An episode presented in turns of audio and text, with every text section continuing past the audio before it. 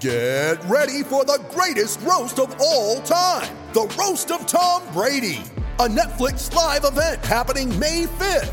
Hosted by Kevin Hart, the seven time world champion gets his cleats held to the fire by famous friends and frenemies on an unforgettable night where everything is fair game. Tune in on May 5th at 5 p.m. Pacific time for the Roast of Tom Brady, live only on Netflix. You ready? Showtime. On May 3rd, summer starts with The Fall Guy. Let's do it later. Let's drink a spicy margarita. Make some bad decisions. Yes. Audiences are falling in love with the most entertaining film of the year. Fall guy. Fall guy. Fall guy. That's what the poster said. See Ryan Gosling and Emily Blunt in the movie critics say exists to make you happy. Trying to make it out? Nope. Because I don't either. It's not what I'm into right now. What are you into? Talking. Yeah. The Fall Guy. Only in theaters May 3rd. Rated PG 13. Coming up on today's episode, the youth steps up, leading the Jets to a pair of wins on the road. Hello, everybody. Recording live from somewhere.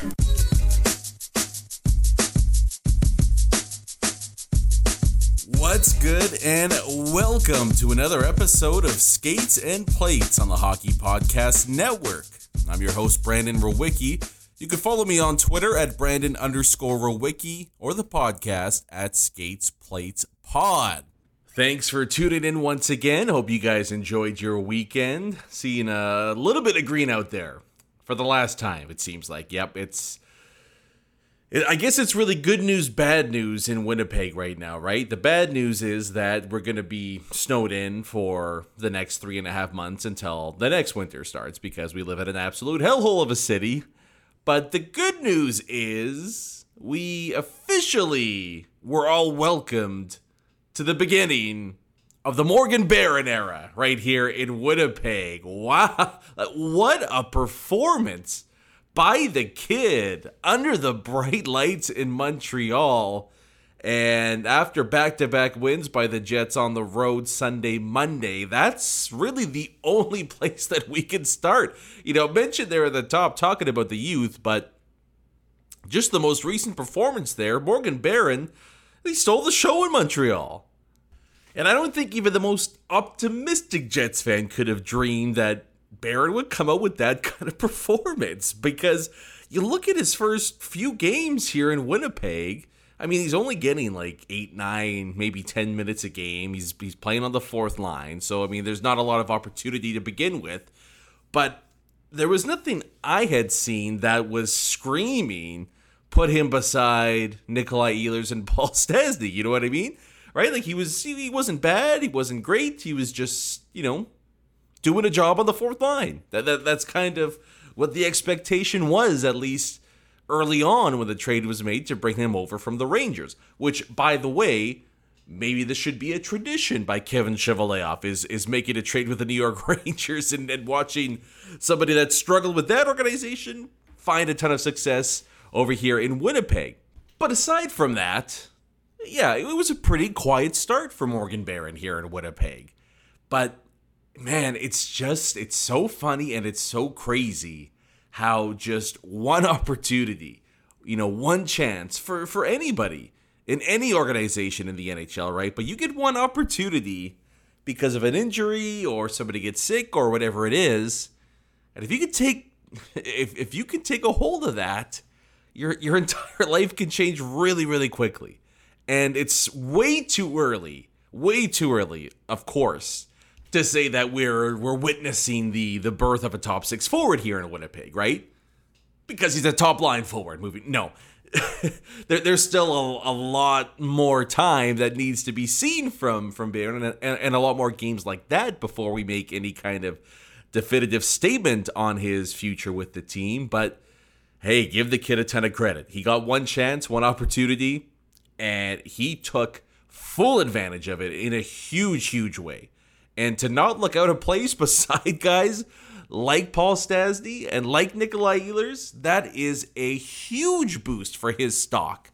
You know, just inside the Jets organization going into next year, knowing that the team can look at a performance like that, and if he, say, has a strong end to the season here with the team, uh, you know what? Maybe a guy that would have been battling for fourth line minutes next season is somebody that could be a complementary player inside our top nine. So we'll just keep an eye on this moving forward. You know, we'll we'll see what the next game entails, and then if you know things start to completely, you know, if the hype train really starts to go off the rails, then we'll have some fun as the rest of the season moves along.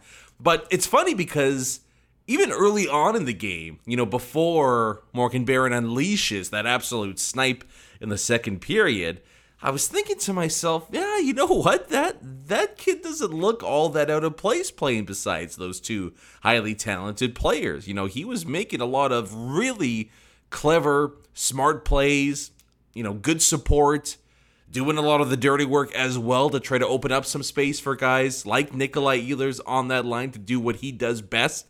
And then the snipe happens, and then the setup happens on that next goal by the Jets where you see a nifty level of skill that I, I didn't think was in there. You know, watching him his first few games with the team. I mean, he he definitely has a decent pair of hands on him, and maybe he's got a little bit more skill than a lot of us might have given him credit for. So the skill is great by him there, and, and you could see him get more and more confident. That was fun too. Barron getting more confidence with the puck as the game kind of progressed. You know, feeling a little bit of that goal energy and, and, and stuff like that. But what I really like, there's two things I like most about his game, and you know the potential for him to be a guy that can slide up and down the top three lines. You know, best case scenario for him moving into next season. And, and the first and, and most obvious is just that he really has great movement without the puck.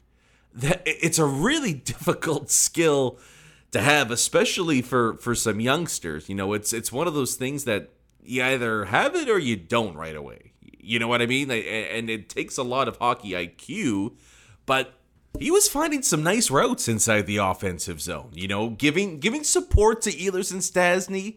You know, staying close but not too close, not drifting too far away as well. You know, sometimes a lot of young guys will just keep things too simple right? They, they don't want to mess up too badly, so it'll be, you know, I'll, I'll stay along the boards. I'll immediately go and park myself in front of the net, and that way the coach can't get too mad at me. But Barron was, you know, moving around with a lot of confidence inside the offensive zone. And, you know what, if you get into the right spaces with guys that see the ice as well as Ehlers and Stastny, you're going to get the puck on your stick a bunch, and you're going to get a chance to make a ton of plays and pop a couple into the back of the net. And Barron, to, to his credit, took full advantage of those opportunities against Montreal. The other thing, too, is, you know, I don't know if you guys picked up on this as well, but you watch him play. Do you get a sense of how big he is when he plays? Like, and I mean this as a compliment. He doesn't look like he's six foot four out there. Like he moves really, really well for a big guy.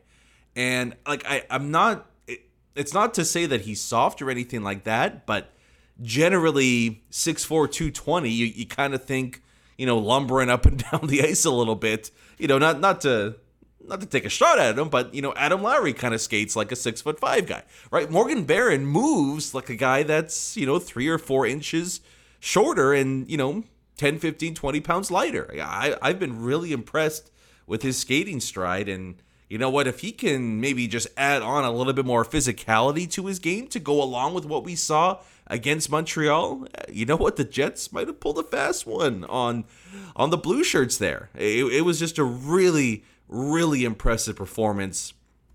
Obviously, you don't you know want people to continue to be injured or anything like that, but you know if Scheifele and Wheeler are out for an extended period of time moving forward here, no reason whatsoever to give Morgan Barron 14, 15, 16, 17 minutes a night, even because he earned it. He, he's earned at least another shot playing with those two. And it, it does also give you a little bit of pause, a little bit of thought that, and I, I wonder if this was already in the works no matter what, but man, the Jets can't really afford to lose Paul Stastny, can they?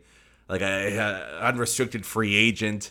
He's going to get a ton of offers. You know, you wonder you wonder what he wants more than anything else in what could be his final deal in the NHL. But I'm not too concerned about the age. You know, he hasn't moved all that well basically his whole NHL career, yet he finds a way to put up 40, 50 points a year and gets his 20th goal of the season last night. I, I don't think there's going to be too much of an age decline for him, and I, I think I think I'd be doing uh, pretty much whatever I could to make sure that Paul Stastny's back here to Winnipeg for one more season. But I think Kevin Cheveldayoff might already have a uh, wink, wink, nudge, nudge agreement set in stone with Paul Stastny, and that's why we didn't see him moved out at the trade deadline. At least that's what I'm hoping. But Morgan Barron, outstanding, outstanding performance. The other youngster that has elevated his game as of late, maybe more so in the Ottawa game than in the Montreal game, but still really, really good last night as well. And that's obviously Dylan Samberg. And again, you know, a situation not the same, but similar in that, you know what, somebody gets out of the lineup and you get an opportunity if you're Dylan Samberg and you go ahead and run with it. And it's pretty crazy too because, you know, he he was really starting to get a bit of a rhythm earlier on in the year, suffers that uh, what was it, the ankle injury, lower body injury, misses a ton of time. You kind of think, man, that that's probably the end of you know, getting NHL minutes for this season with Heinola and, and Stanley still here with the Jets. But able to find a way back into the lineup. And man he doesn't look like he missed a beat at all. Yeah it's like it's almost like he just hit pause on on where he was earlier on in the season where he was on this upwards trajectory with with more minutes each and every night. And he just continued that the first chance he got back into the lineup. He is looking so damn good and I mean, take your pick of of what, what's been his most impressive attribute these past few games. What's been his biggest standout highlight over these past few games? And, and you can kind of go up and down the checklist of what a defenseman should do. If you want a big hit, he's had a couple of those. You want aggressiveness, he stepped up in the neutral zone and, and done a great job of, of thwarting a rush chance or, or thwarting a clean entry into the zone. You know, you want some some hockey IQ He's had some great one-on-one battles, and I think he's shown some improvement as far as his skating when it comes to dealing with forwards going at him with speed.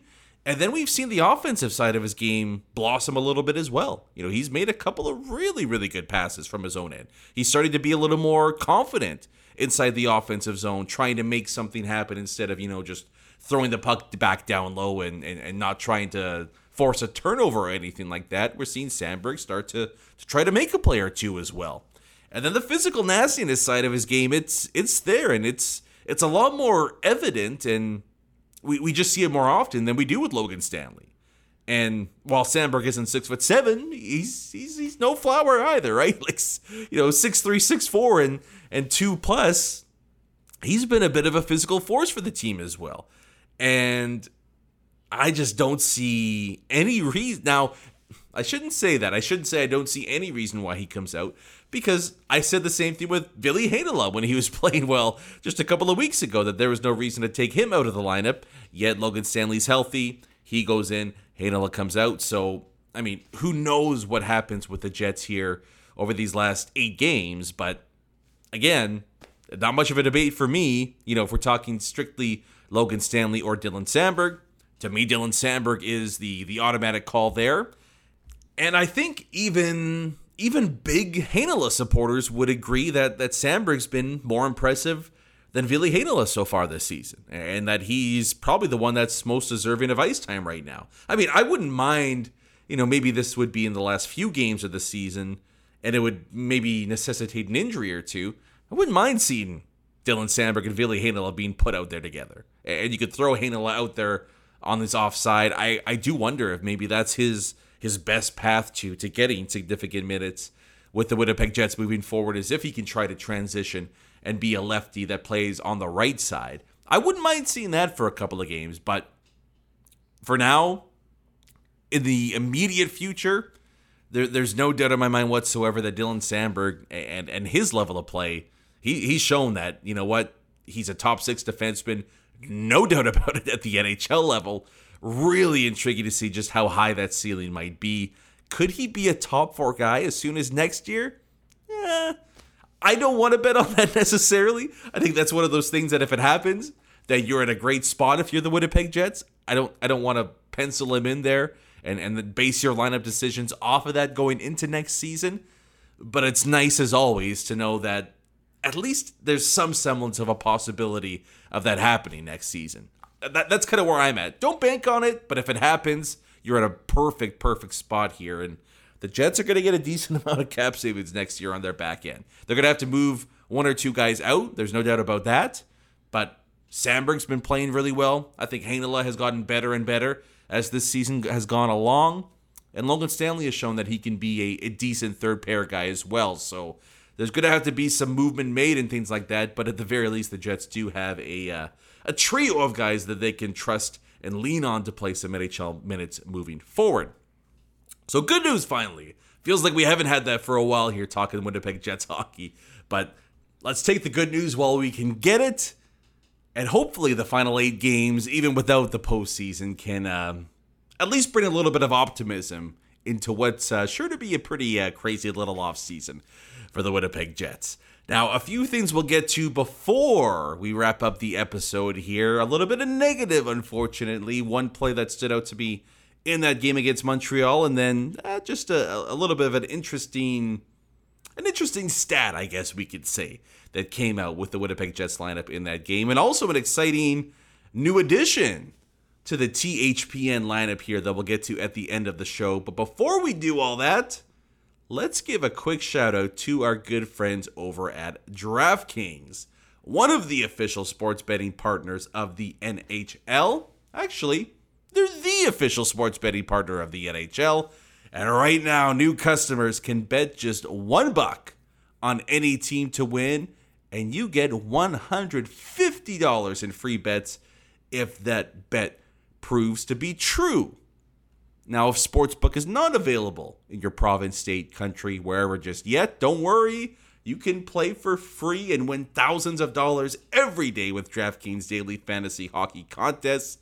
Manitobans love a good deal. I mean, what's better than playing for free and, and getting some money to go in on top of that? Download the DraftKings Sportsbook app now. Use promo code THPN. Bet just $1 on any NHL team to win and get $150 in free bets if they do. That's code THPN at DraftKings Sportsbook, the official sports betting partner of the NHL. 21 or older, restrictions apply. See the show notes for more details. So, a few things we'll get to quickly here before we wrap things up.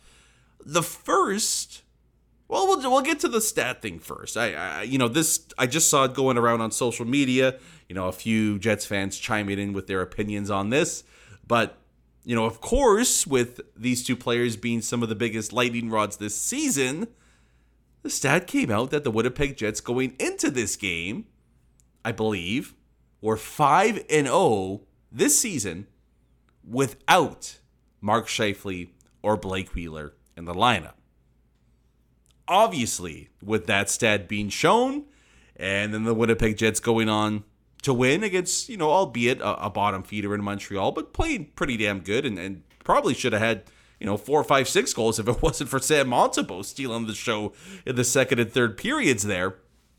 But obviously, with how disappointing the season has been, there was a lot of people clinging to that stat and saying, ah, this is kind of a gotcha moment where, look, the Winnipeg Jets, without two thirds of the leadership core on the ice, find a way to look pretty damn good.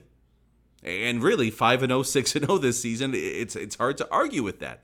Now, this is one of those quirky stats that it's good. Be, it, it, I shouldn't say it's good. It's fun because fans can twist it to fit whatever narrative they want. You, you know what I mean? Because obviously, anybody that's been critical of Scheifele and or Wheeler this season will point to that and go, "Ha, evidence! See, uh, uh, you you can't disprove the fact that they are undefeated without those two in the lineup." And so that adds fuel to the fire for those in that camp. But you know, at the same time, it's pretty evident the Jets aren't going to either a go 82 and 0 without Scheifele and Wheeler in the lineup, but b you know, find themselves as a better team more likely because even with the faults of those two, you're talking about a point a game center and essentially a point a game winger. That's still, even with some defensive deficiencies, a ton of value added to any lineup. The other part of it too is just that, and, and this has been, I think everybody, every hockey fan has, has known, you know, some variety of this stat, but the Penguins for years and years and years had an absolutely outstanding record with both Crosby and Malkin out of the lineup. And I'm sure you could go to pretty much any team in the NHL and you take one or two of their stars out of their lineup. I don't think you'd be shocked to find out that that team still finds a way to win a decent amount of games if they're a good team. Let, us put that caveat there. If they're a good team, they find a way to persevere. And I, I, just don't really think it's all that surprising. I mean, one, because we're generally talking about smaller sample sizes, but you know, if two stars are out of the lineup for a team, what happens? Right? Like it's it's really not that hard to make the leap. The rest of the team tightens up. They know they got to battle their asses off to win the game. They can't depend on, you know, one of the stars pulling something out of their hat to lead the team to victory. And you generally get a really solid 60 minute team effort. You grind out a win, and everybody feels good about it moving forward. But, you know, if that happens over 20, 30, 40 games, eventually things start to crater out and you generally miss those high end players. So I kind of like what a wise man said on Twitter last night. Surprisingly, it was North End Rick, but I kind of liked his take on it. And he said that look, the Jets are undefeated without Scheifele and Wheeler this season. Could mean nothing, it could mean everything. And how, depending on how you feel about those two players, that's how you're going to feel about that stat. And I think that's true, right? It, could be just a fluke, right? There, there's a lot of flukes in hockey. It could mean that, hey, the Jets do legitimately play better without those two in the lineup, and they could be a competitive team next season. Maybe even an improved team with a different voice leading the way with the leadership core. But I, I'm just not going to base the direction of an organization off of a five, six game sample with those two out of the lineup. It, it might end up being that it, it, works that way, but I'm just gonna I'm, I'm gonna go more towards the the 60, 70 games that they did play, try to figure out a way to make this team better, as opposed to, well, we're we're five and zero oh without them. Clearly, we're going to be the best team in the NHL as long as those two are out, of the lineup. So may end up going that way, but I'm just not going to read too much into a uh, a quirky little stat like that. One last thing to talk about from the game that that stood out to me and just a it, yeah, a sliver of bad news from a guy that's brought pretty much the only bit of good news so far for the Jets this season.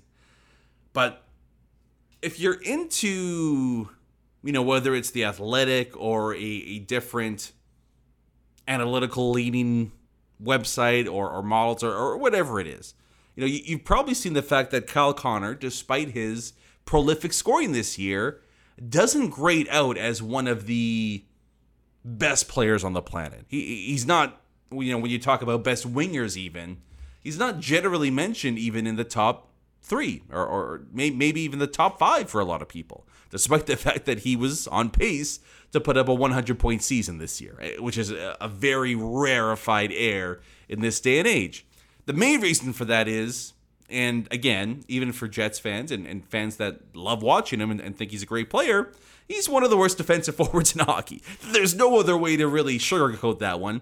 He just hasn't been he hasn't been a strong defender since he entered the NHL.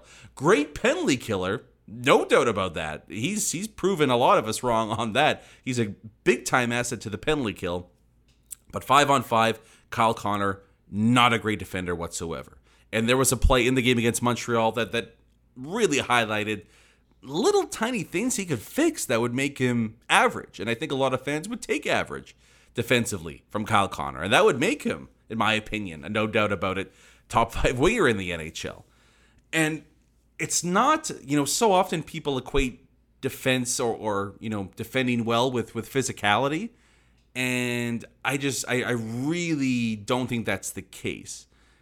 It could help, but to me, just being an average defender means you put in a you put in a hard shift's work each and every time out and, and you do some of the little things that aren't fun to do but you do them right you'll spend more time in the offensive zone than you do working your tail off for no real benefit in the defensive zone at least that's the perspective of a forward right but on the montreal canadiens second goal of the night what what really looked like a nothing play, you know, when you watch it over, ah, you know, point shot hits off a guy in front, kind of an unlucky break for the Jets. Uh, you know, not much you can do about that. You know, if you're just kind of looking at it in real time. But then you watch the replay of it, And it's just a, a really good example of where Kyle Connor struggles inside the defensive zone and, and how it can be an easy fix to get it to be better there. Because all it is, you know, basically it's a, a goal immediately off of a face-off win. And the Jets are in no real danger after losing that draw. You know, it's a it's a clean win by the Montreal Canadiens, but there's really no issue, or there shouldn't be an issue on that play. Because all Kyle Connor has to do, you know, you lose the draw, puck goes back to the point, skate out to the point. right? Pretty simple. Stay in the shooting lane, skate out to the point, put some pressure on the defenseman there. But instead, what happens is, you know, there's a, a, a tiny, tiny bit of a pick by the Habs forward, but but really not much. You know, you, you, you work through that and you get to the D man. But Kyle Connor just allows that to basically wipe him out of the play. He doesn't really make much of an effort to get around the forward. There's about, I don't know, 10 feet of space between Connor and Jeff Petry there. And on top of it, he's not in the shooting lane. So Petrie has all day to do whatever he wants. Ultimately, you know, he decides I got this much time and space. I'm going to rip one on net. And, and there is a fortunate, you know, deflection in front there. You know, that part of it was a tough break. But everything leading up to that, that that that goal shouldn't that shot shouldn't have even gotten anywhere near the net. That should have been a play where Jeff Petry either fires it into the shin pads of Kyle Connor or he's forced to throw it down low or, or pass it cross ice to the other defenseman with him there. It's plays, little plays like that, that really should be so coachable and so correctable. And, and hey, I, I, don't know if, you know, Paul Maurice and Dave Lowry now have been on Kyle Connor to, to, to put a little more effort into it there. Maybe, maybe they have and he just hasn't taken to it. I, I, I don't know what the reasoning is. But that should be something that is second nature to Kyle Connor. Like he, he doesn't even think about that. You, you talk about the best defensive teams in hockey. You know the Bruins for basically a decade now. You know even the Avalanche, despite all their their high flying offensive talent, they've been maybe the stingiest defensive team in hockey this year. And then the Calgary Flames as well. You know a, a Sutter coach team. You look at them and you know they're not just sagging off 10, 15 feet and allowing a shot to get through like that as easy as possible. They're making life difficult.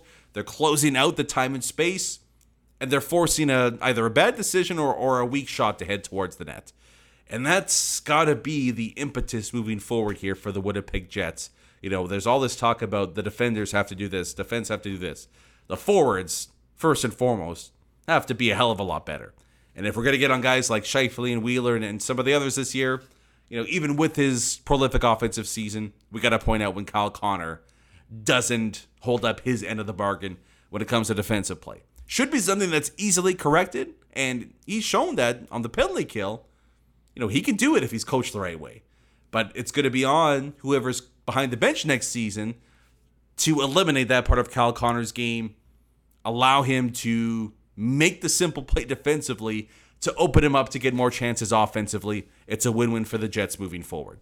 But other than that, the, the, I thought the Jets were pretty good defensively against Montreal. So just just one little blip there. Unfortunately, we, we've seen a few of those from Kyle Connor this season. But man, oh man, if he can just elevate his defensive game a little bit more, the offense stays there with him. We're really talking about one of the most dangerous, dynamic, valuable wingers in all of hockey, right? Like he's he's pretty much there already. It's just a little bit of improvement in his half of the ice, and and really the Jets are going to be getting way more, way more bang for their buck than the seven whatever and change that they're paying Kyle Connor right now.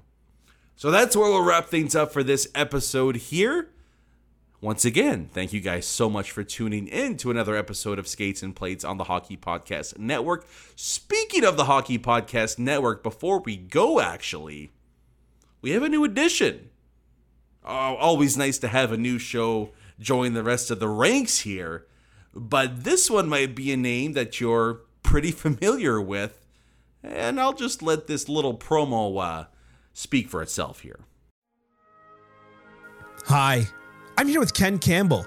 He's a 30 year veteran of the hockey journalism world. He's most known for never making hot takes, and certainly, even if he did, there's no chance they'd blow up in his face. No chance. And this is Dylan Waugh, my co host. And he's also the brains behind the Hockey Unfiltered Empire. He uh, built the set, he has all the technology, he produces every episode, and he actually wrote and recorded on his own the theme music for our podcast. So he's actually quite uh, a valuable member of this team. And, and if he could just kind of learn a little bit about hockey, he'd actually make himself invaluable. And the best news of all is that Hockey Unfiltered is joining the Hockey Podcast Network. So if you want to hear from NHL GMs and the top insiders in the game, you won't want to miss this new podcast starring Ken Campbell, the NHL's number one outsider, coming soon to the Hockey Podcast Network.